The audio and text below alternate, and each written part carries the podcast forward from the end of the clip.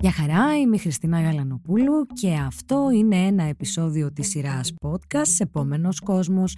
Σήμερα μαζί μας στο στούντιο ο Δημήτρης Δημόπουλος. Για να μην χάνετε κανένα επεισόδιο της σειράς βρείτε μας στο Spotify, Google και Apple Podcasts.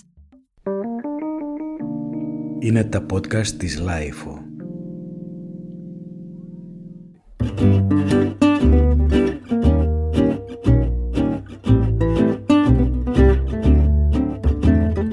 Είμαστε στο στούντιο της Lifeo με τον ε, stand-up comedian ε, Δημήτρη Δημόπουλο για να συζητήσουμε ένα θέμα που από την χρειά της φωνής μπορεί να ακούγεται έτσι πάρα πολύ ε, ευχάριστο και ε, πώς να το πω, ελαφρύ, όμως δεν είναι.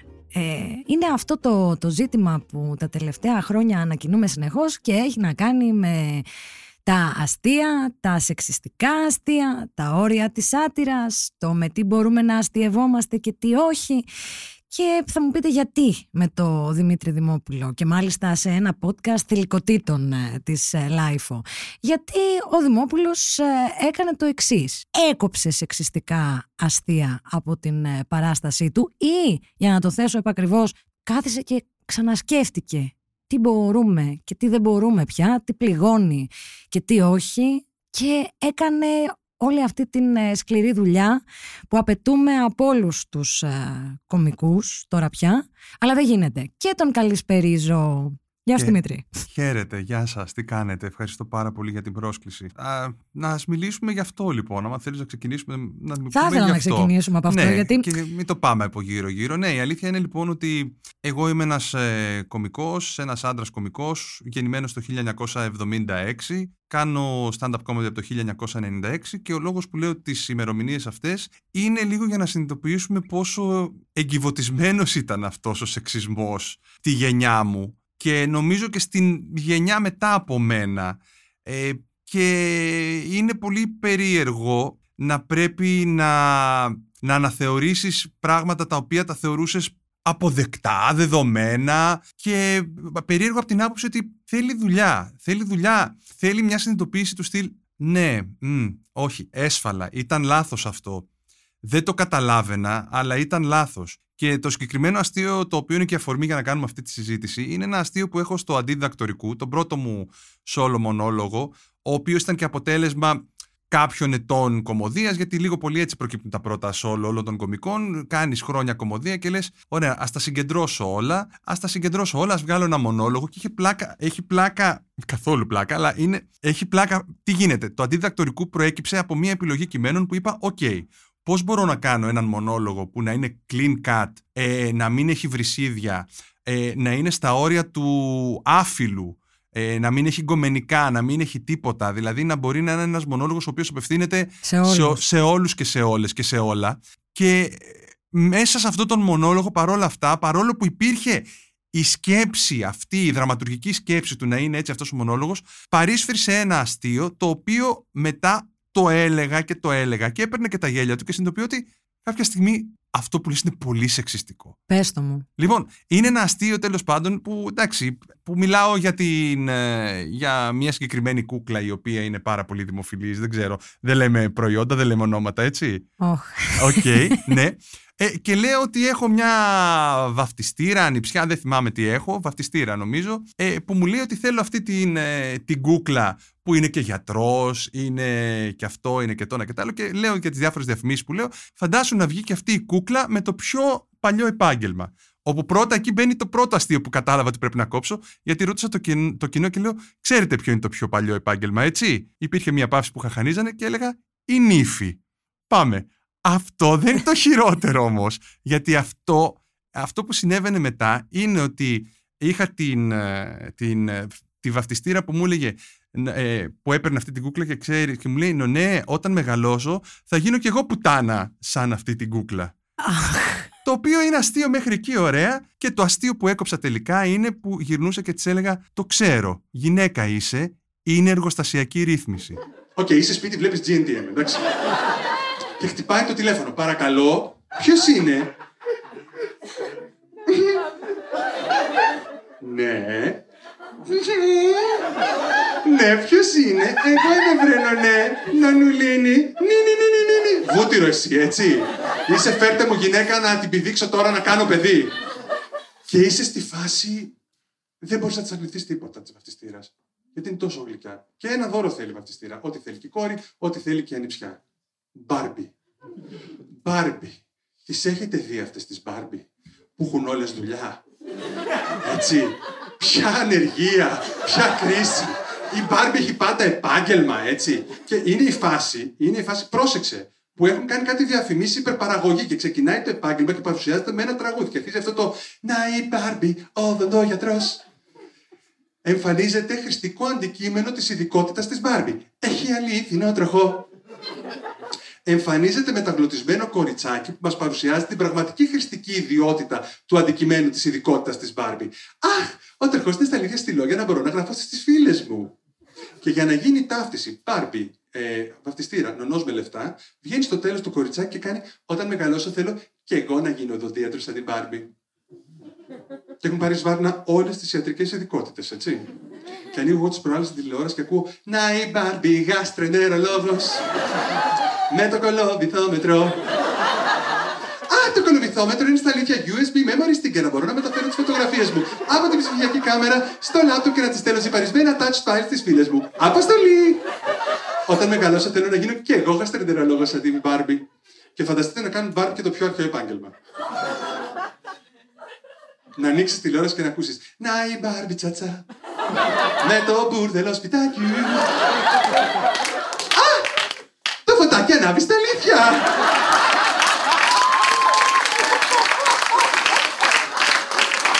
Τι ξέρεις κάτι, νονέ, νανουλίνη, νι, νι, νι, νι, Όταν μεγαλώσω θα γίνω και εγώ πουτάνας σε Αφήστε το αυτό να τα ακούσετε λίγο και να συνειδητοποιήσετε ότι ε, έπαιρνε γέλια και ξαφνικά συνειδητοποιώ ότι τι λέω; Ξέρεις, δεν σχολιάζω γιατί αυτό δεν το είχα παρατηρήσει, δεν το θυμόμουν. Και όντως, ακούγοντάς το ξερό ενδεχομένως και απομονωμένο από την ατμόσφαιρα ενός μαγαζιού ή μιας σκηνής ή, ε, είναι ή φοβερά επί... πληγωτικό. Ή επίσης του γεγονότος ότι έχει περάσει μια παράσταση Εκείνη την ώρα που πέφτει αυτό το αστείο έχουν περάσει γύρω στη μία, έχουν περάσει γύρω στη μία ώρα μαζί.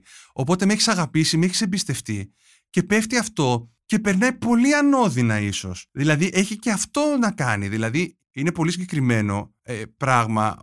Πώς θα το πω, η κόποση που έρχεται και η νοητική και η σωματική, και ξαφνικά έρχεται η ώρα που δεν μπορείς να τα φιλτράρεις ώρα ως κοινό και να καταλάβεις τι ακούω, τι άκουσα αυτή τη στιγμή. Ναι. Δηλαδή, ας πούμε, δεν ξέρω αν έχεις πάει ποτέ σε Φερλί, στο Δελφινάριο. Ε, πρέπει να απαντήσω σε αυτή την ερώτηση. Όχι, ήταν μια ρητορική. γιατί εγώ έχω, έχω πάει δύο φορές ε, και έχω δει παραστάσεις στο Δελφινάριο. Και ακριβώς ανθεκτικέ τύπε, όλα αυτά τα, τα πολύ δεν θέλω να το σχολιάσω. Δηλαδή, πέρσι, σκέψτε σου πω, πέρασε και όλη αυτή η ιστορία με το rape joke στην, ε, στην τηλεοπτική ναι. εκπομπή, τέλος πάντων, ναι. που είχε, έχει, δεν ξέρω, θα, θα πω βλακεία αυτή τη στιγμή. Και βλέποντας και την αντίστασή του στο να διορθώσει το λάθος και την αιμονή του, έχω, έχω παγώσει, δηλαδή δεν θέλω να το συζητάω καθόλου και δεν θεωρώ ότι είναι πλάκα όλο αυτό. Δεν, είμαι, είμαι σε εκείνη την, ε, την τελείως απόλυτη κατάσταση που δεν μπορώ να καταλάβω γιατί γελάει ο κόσμος. Δεν θα πω με αυτόν τον ε, άνθρωπο σε, σε ανθρώπινο επίπεδο. Ναι, με αυτού του είδους τα αστεία. Λοιπόν. Δεν το δέχομαι. Και δεν το δέχομαι όταν δεν, δεν θέλεις καν να μπεις στην διαδικασία του αναστοχασμού. Αυτό είναι το ζήτημα λοιπόν, του, η διαδικασία του αναστοχασμού. Ε, για να, ε, ε, ε, να ολοκληρώσω λίγο αυτό που θέλω να πω, είναι ναι. ότι βλέπεις, αν πας σε μια παράσταση στο Δελφινάριο, θα δεις ότι όλα αυτά τα κάπως εθνικιστικά, κάπως εθνοπατριωτικά που υπάρχουν, έρχονται στο τέλος της παράστασης. Μετά από τρεις-τρεις ώρες παράστασης, τέσσερις, που αν είσαι στο θέατρο, βλέπεις ότι ο κόσμος έχει αρχίσει και φεύγει έτσι κι αλλιώς, γιατί έχει κουραστεί. Και είναι τόσο αμβλημένες οι άμυνες σου που μπορείς να ακούσεις τα πάντα εκείνη την ώρα και να γελάσεις και να το δεχτείς. Δεν ξέρω αν το κάνει θελημένα, αλλά αυτό λειτουργεί. Δηλαδή ότι έχεις δημιουργήσει μια αίσθηση εμπιστοσύνης και μπορείς να πετάξεις στο τέλος ό,τι θέλεις. Αυτό το κάνει ακόμη πιο, σχέση, πιο άσχημο. Ναι, και σε σχέση και με αυτό το αστείο, γιατί θυμήθηκα το ποιο, σε ποιο αστείο αναφέρεσαι. Ναι, είναι σε μια φάση που λες, ναι, OK, okay, μπορώ να καταλάβω γιατί γελάει. Ως κωμικός έτσι, μπορώ να καταλάβω τη δομή του αυτού του αστείου και ότι προέρχεται και από έναν χαρακτήρα συγκεκριμένο, μπλα μπλα μπλα. Ε, αν η καλλιτεχνική σου επιλογή είναι να το βγάλεις αυτό το αστείο, θα υποστείς και την κριτική. Δηλαδή αυτό είναι το μεγάλο ζήτημα για μένα. Όχι, ε, επίσης, όχι μόνο ο αναστοχασμός που μπορείς να κάνεις ως καλλιτέχνης. Είναι να συνειδητοποιήσεις ότι αυτά που λες έχουν μια βαρύτητα και θα δεχτείς κριτική για αυτά. Δεν μπορείς να λες, να φωνάζεις Α, μπορώ να λέω ό,τι θέλω. Ναι, μπορείς. Και εμείς επίσης. Ε, Δημήτρη, ίσως ήταν και διαφορετικά αν είχαμε άλλου είδους ε, ειδησιογραφία και άλλου είδους επικαιρότητα. Ωστόσο, βλέπεις ότι, ας πούμε, ο Οκτώβριος που μας πέρασε ήταν ένας μήνας ε, ρεκόρ σε υποθέσεις βιασμών, παιδοβιασμών, ε, σεξουαλικών παρενοχλήσεων και δεν μπορεί να είσαι άνθρωπος και να, και να δέχεσαι να παραμένεις στη σκαλέτα σου αυτού του είδους ε, το αστείο ή αυτού του είδους τα αστεία. Εν πάση περιπτώσει, ήθελα να ρωτήσω το εξής: Έχει αλλάξει ο τρόπος που, που γράφεις ή που μπαίνεις στη διαδικασία να ξανακούσεις τα, τις παλιότερες δουλειές σου; Και δεν το λέω υπό την ε, έννοια της ε, λογοκρισίας, δηλαδή θα με λογοκρίνω.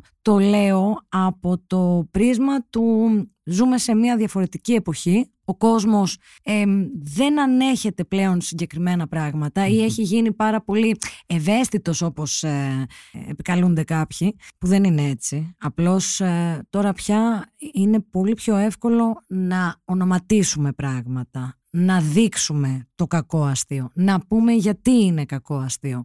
Και βέβαια, δεν, ξαναλέω, δεν έχει να κάνει με λογοκρισία. Έχει να κάνει με το ότι ξανασκέφτεσαι μήπως αυτό δεν έχει θέση στο σήμερα; Ε. Μήπως να, να μην έχει, έχει και όμως έχει να κάνει με τη λογοκρισία, απλώς με την αίσθηση αυτού του κρίνω τι λέω.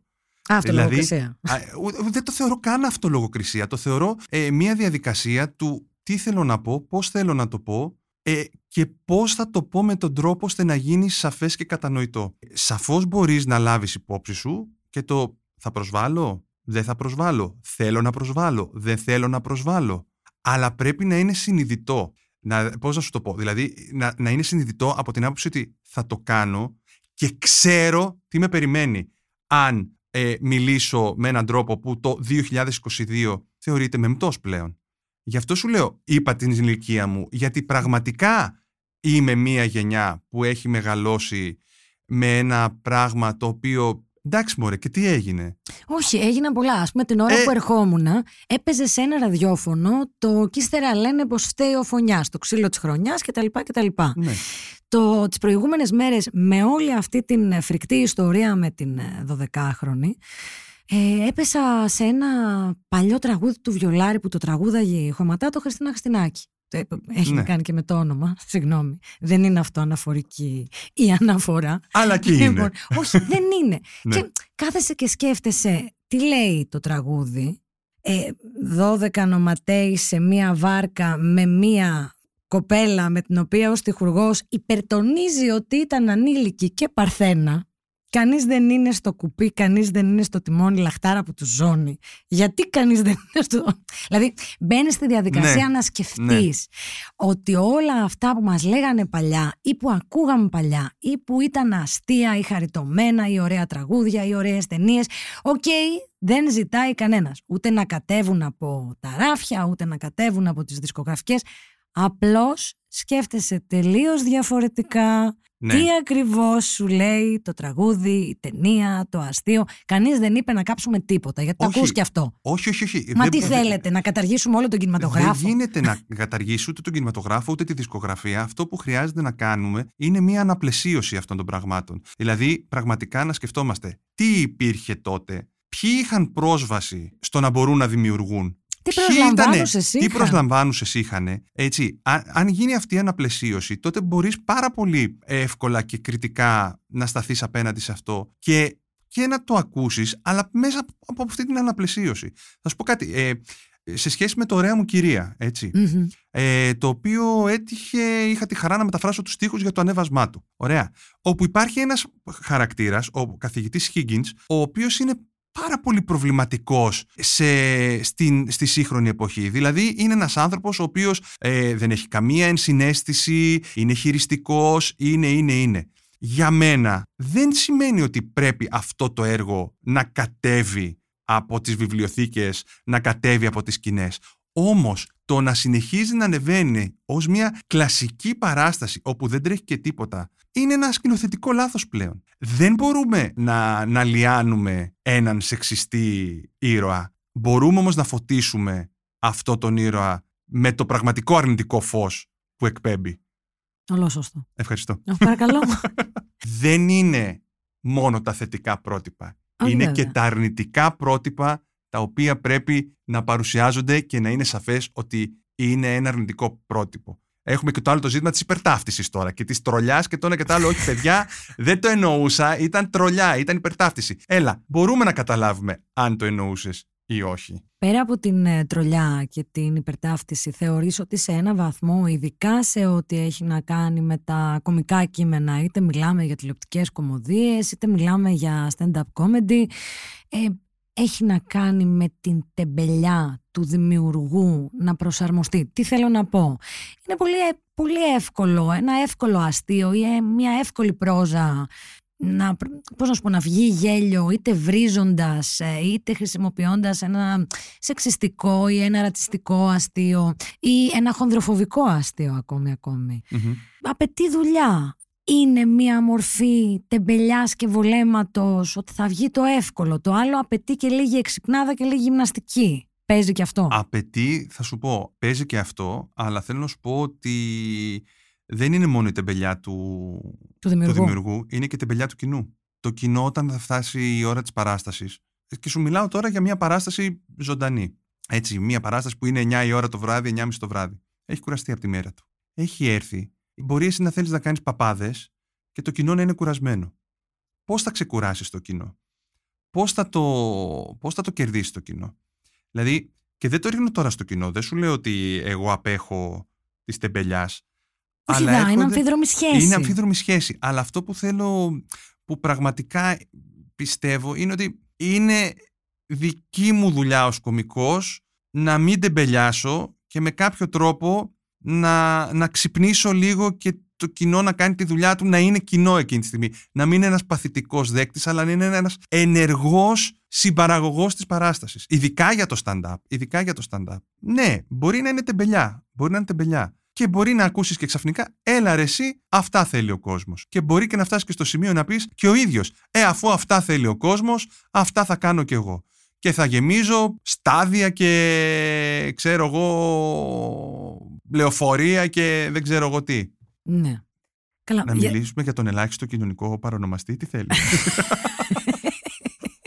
τον ελάχιστο κοινωνικό παρονομαστή, καταπληκτικό. ε, το έμαθα κάποια στιγμή να μην το πω. Ε, θες να το αναλύσουμε τώρα, αυτή Όχι, τη στιγμή, όχι, όχι. νομίζω, ναι. Αλλά Αλλά αλλά, αλλά, αλλά να πω ότι ε, σε μία εβδομάδα από τώρα εγώ θα έχω παρουσιάσει τη διπλωματική μου στο μεταπτυχιακό που έκανα και που έχει κλαπ, ως θέμα κλαπ, κλαπ, κλαπ κλαπ κλαπ και το χειροκροτηματάκια. οποίο, το οποίο ε, το έκανα στη θεατρολογία στο ΕΚΠΑ και αποφάσισα να κάνω μία ανάλυση, μία συγκέντρωση και μία ανάλυση όσων γράφει ο Αριστοφάνης Μμμ. περί της κομμωδίας μέσα στα έργα του και στις παραβάσεις και μέσω άλλων ηρών και αυτά. Και μοιράζομαι με τον συνάδελφο Αριστοφάνη την ίδια ανησυχία γιατί γράφει συνέχεια δουλειά του κομικού είναι να διδάσκει το κοινό αλλά και να το τέρπει. Και εκεί είναι το δύσκολο, το, το να βρεις αυτή την ισορροπία. Μεταξύ τέρψης και διδαχής, Ναι. οπότε δεν... ε, Νομίζω Ναι. είναι ακριβώς ε, στη, στην κουβέντα μας ε, ο είναι Αριστοφάνης. ο Αριστοφάνης, ναι.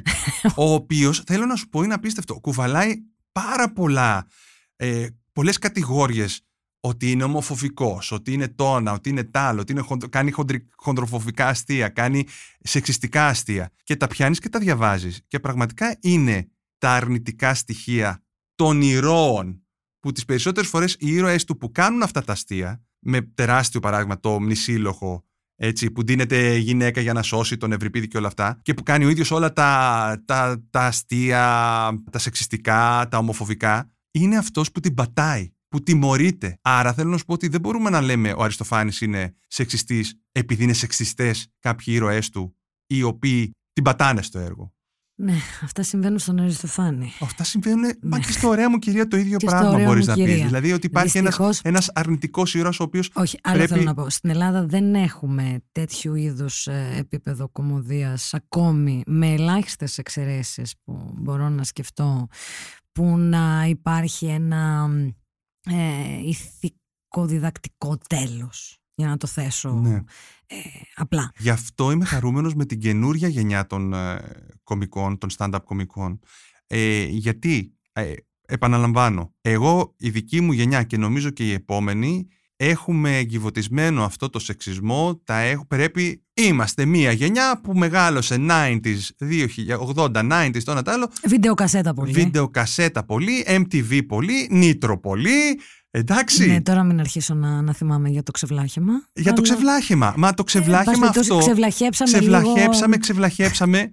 Ε, ε, αποβλαχέψαμε, αλλά πάμε παρακάτω. Θέλω να σου πω ότι είναι, οι νέες γενιές είναι πολύ πιο συνειδητοποιημένες σε σχέση με όλα αυτά που συζητάμε τώρα και το βλέπω στους κομικούς. Το βλέπω καταρχάς στην κοινότητα την ίδια των ε, stand-up κομικών που πλέον υπάρχουν ε, ανοιχτά γκέι και άτομα και λεσβείες και που, που πριν λίγα χρόνια δεν το φανταζόσουν ότι θα βγει κάποιος στη σκηνή του stand-up που είναι μια τέχνη εντελώς Μα ήταν κακοποιητικό προσωπική. χιούμορ, καθόλου συμπεριληπτικό. Δηλαδή, και αν κάποιος από μειονότητα, ακόμη και από γυναίκες, δηλαδή, εγώ θυμάμαι λίγο και τις ε, ε, τις νύχτες κομμωδίας, ε, που ήμουνα πιτσιρίκι βέβαια, τώρα καρφωνόμαστε, λέμε τις ηλικίες μας. Εγώ την είπα, εσύ μπορείς να λες ό,τι Γεννηθήσα το θέλεις. 1978, λοιπόν. Είσαι μικρότερη μου. ναι, ναι, είδες. λοιπόν, ε, Λυκόπουλο που θα έλεγε εκεί Πλαχοπούλου.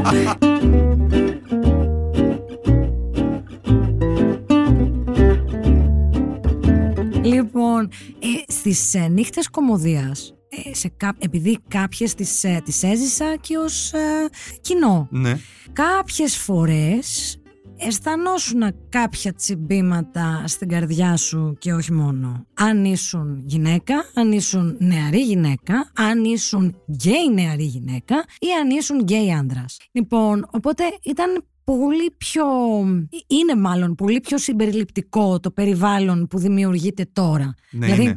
δεν, δεν φοβάσαι να είσαι γυναίκα και γυναίκα με περισσότερα κιλά, να είσαι plus size και κάποια στιγμή ότι θα ακουστεί ένα πράγμα το οποίο σε προσβάλλει ή σε πληγώνει ή είναι άλλο ένα βαθύ αποτύπωμα ε, στο, στο, στον τρόπο με τον οποίο σε κρίνει η κοινωνία; Για την εξωτερική σου εμφάνιση. Λίγο να σου πω την αμαρτία μου, χαίρομαι που έχουν φύγει από τη μέση τα, τα πανεύκολα αστεία και η φτηνή πλάκμα της εξωτερικής εμφάνισης. Είτε ο άλλος ήταν ε, χονδρός, είτε ο άλλος ήταν ε, αδύνατος, είτε μ, είχε μια ελιά στο πρόσωπο και αυτό ας πούμε μπορούσε να γίνει αντικείμενο χλεβασμού. Λίγο χαίρομαι που έχει γίνει δουλειά με αυτό. Τι να κάνουμε, δεν είμαστε όλοι ούτε πολύ όμορφοι, ούτε σούπερ αδύνατοι, δεν, ε, μ, δεν, έτσι κι αλλιώς δεν μας περιλαμβάνει ένα κομμάτι ας πούμε την, ε, των ε, σπουδαίων αυτών κοινωνικών προτύπων που έχουμε. Οπότε τουλάχιστον την ώρα που πάμε να ξεκουραστούμε ή να περάσουμε καλά, μην έχουμε, ε, πώς να σου πω, το φόβο ότι θα καθίσουμε σε- πάνω σε κάποια βελόνα. Έχεις απόλυτο δίκιο σε αυτό. Και ήταν, ήτανε κάτι το οποίο ήταν στις νύχτες κομμωδίας έτσι όταν ξεκινήσαμε το 90 κάτι και προς το 2000 ήταν και ένα ζητούμενο, ήταν μια προϋπόθεση του να, για να μπορέσεις να παρουσιάσεις ότι πρέπει να τσιγκλήσεις το κοινό, πρέπει να μιλήσεις με το κοινό και είναι κάτι που το έκανα και είναι και κάτι που το, που το έκανα και καλά δηλαδή. Αλλά ερχο, ε, ήρθε η στιγμή που λες, οκ, δεν γίνεται να, να απομονώνω έναν άνθρωπο για να γελάσουν οι υπόλοιποι. Γίνεται. Μμ. Υπάρχει δυνατότητα. Αλλά πρέπει να υπάρχει επιλογή να μην γίνεται. Δηλαδή, αν πρέπει να γελιοποιήσω κάποιον για να κερδίσω το σύνολο του κοινού, θα πρέπει να είναι ο εαυτός μου. Ε, για το stand-up μιλάω. Ε, γιατί εγώ μπορώ να το διαχειριστώ αυτό. Και πάλι μόνο αν μπορώ να το διαχειριστώ. Γιατί δεν σου κρύβω ότι υπάρχουν φορές που μπορεί να βλέπω συναδέλφους και να λέω γιατί αυτός ο αυτοσαρκασμός όταν ξέρω ότι σπίτι σου δεν μπορείς να τον διαχειριστείς. Θα γυρίσεις σπίτι σου και θα είσαι στεναχωρημένος και στεναχωρημένη που το έκανες αυτό για να πάρεις τα γέλια για τον εαυτό σου. Αυτό μου είχε διαφύγει, ναι όντως, συμβαίνει αρκετά συχνά. Συμβαίνει. συμβαίνει. Δηλαδή, ξέρεις, είναι και αυτό με το stand-up comedy ότι η περσόνα μας πάνω στη σκηνή, αν δεν έχουμε υιοθετήσει ως κομική μια, ε, μια, μια περσόνα πραγματικά φτιαχτή. Ξέρω εγώ Τεχνη- τον τεχνη- Ισφίνος. Τόνις Σφίνος, Ναι. ξέρω εγώ Lady Edna. Να, Ε, ε, νομίζω, Lady Edna, δεν τη νομίζω, λένε. νομίζω. Ναι, δηλαδή θέλω να σου πω ότι όταν, όταν είναι απλώς μια μεγέθυνση, μια παραποίηση του εαυτού μας, η περσόνα μας, ε, γυρνάμε πίσω σπίτι μας και δεν είναι ότι φέρουμε πίσω την περσόνα μας, αλλά έχουμε επενδύσει κάτι από τον εαυτό μας που το έχουμε διαχειριστεί με τέτοιο τρόπο ώστε να γυρνάμε σπίτι μας και να μπορούμε να κοιμηθούμε; Ε, τώρα συγγνώμη που θα το πω, αλλά όταν ο άλλος επί μία-μία μισή ώρα παριστάνει το σκορπιό, ας πούμε, πάνω στη σκηνή και ε, χτυπιέται μόνος του με το κεντρί, εντάξει. Δηλαδή, και αυτό δεν είναι απλώς ένα ότι δίνεις ένα κομμάτι σου στο κοινό, είναι ότι κάνεις κακό στο, στον εαυτό σου. Είναι αυτοκαταστροφικές ε, αυτού του είδου ναι, ναι. οι παραστάσεις. Ναι. Σε κάθε περίπτωση θα σου πω ότι χαίρομαι που τουλάχιστον ένας έχει κάνει την αρχή, και μιλάω για σένα, μην με κοιτάς έτσι. Έχει κάνει την αρχή και έχει κάνει, ξέρεις, όλη αυτή τη. Είναι κοπιαστική δουλειά. Δηλαδή να γυρίζεις πίσω σε αυτό που έγραψες και να λες, περίμενε, τι είναι και τι δεν είναι τώρα πια. Γιατί, Γιατί νομίζω θα γίνεις και λίγο έμπνευση. Δηλαδή θα, θα, είναι... θα ακολουθήσουν το παράδειγμα κι άλλοι. Ε, και εγώ θέλω να σου πω ότι το σκέφτηκα μόνος μου, αλλά είχα και συναδέλφους που δεν τράπηκαν να έρθουν να μου πούνε Δημήτρη, εκεί ε, κάνεις κάποιο λάθος. Όχι στο συγκεκριμένο, σε άλλα πράγματα. Ναι. Έτσι. Πολύ συγκεκριμένο. Θα φέρω ένα παράδειγμα δηλαδή που όταν ξεκινούσα την καφρόκρεμα είχα μία πριν τέσσερα χρόνια είχα μία φράση που έλεγα ο, ότι, ε, ότι μεγάλωσα και πλέον ξέρω ως ψώνιο έτσι και ήμουνα ο μισός ψωνισμένος και πλέον ο μισός αφυπνισμένος. Και ήρθε ένας συνάδελφος, ο Δημήτρης Οδούκογλου και μου λέει το αφυπνισμένος που λες δεν είναι σωστή λέξη.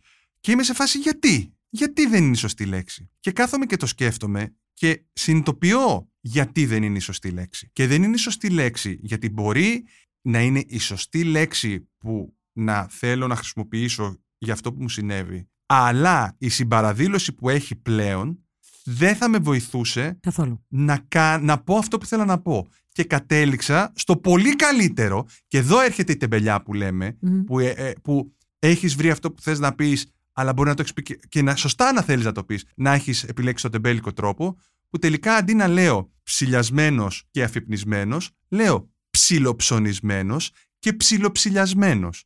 Το οποίο έχει και μια πλάκα ως ήχος, ναι. το οποίο δεν δημιουργεί ξαφνικά «Ω, ω, ω, ήρθε η woke snowflake να μας μιλήσει». Εντάξει. Αυτό που το πας. Αυτό. Οπότε ξαφνικά έχω κάνει τη δουλειά μου σωστά. Έχω γράψει ακριβώς αυτό που ήθελα να πω και με τον καλύτερο δυνατό τρόπο. Και ξέρεις γιατί ξέρω ότι είναι ο καλύτερος δυνατός τρόπος. Γιατί από τότε που το λέω δεν το έχω ξεχάσει ποτέ. Έχω ξεχάσει αντίθετα αυτό που είχα γράψει παλιότερα. Ναι, γιατί οι λέξεις έχουν αξία. Έχουν αξία. Και είναι ε, ένας, ε, μπορεί να γίνει ένας πολύ καλός τρόπος ε, για να επικοινωνήσεις το αστείο σου, μπορεί να γίνει και ένας πολύ επικίνδυνος τρόπος.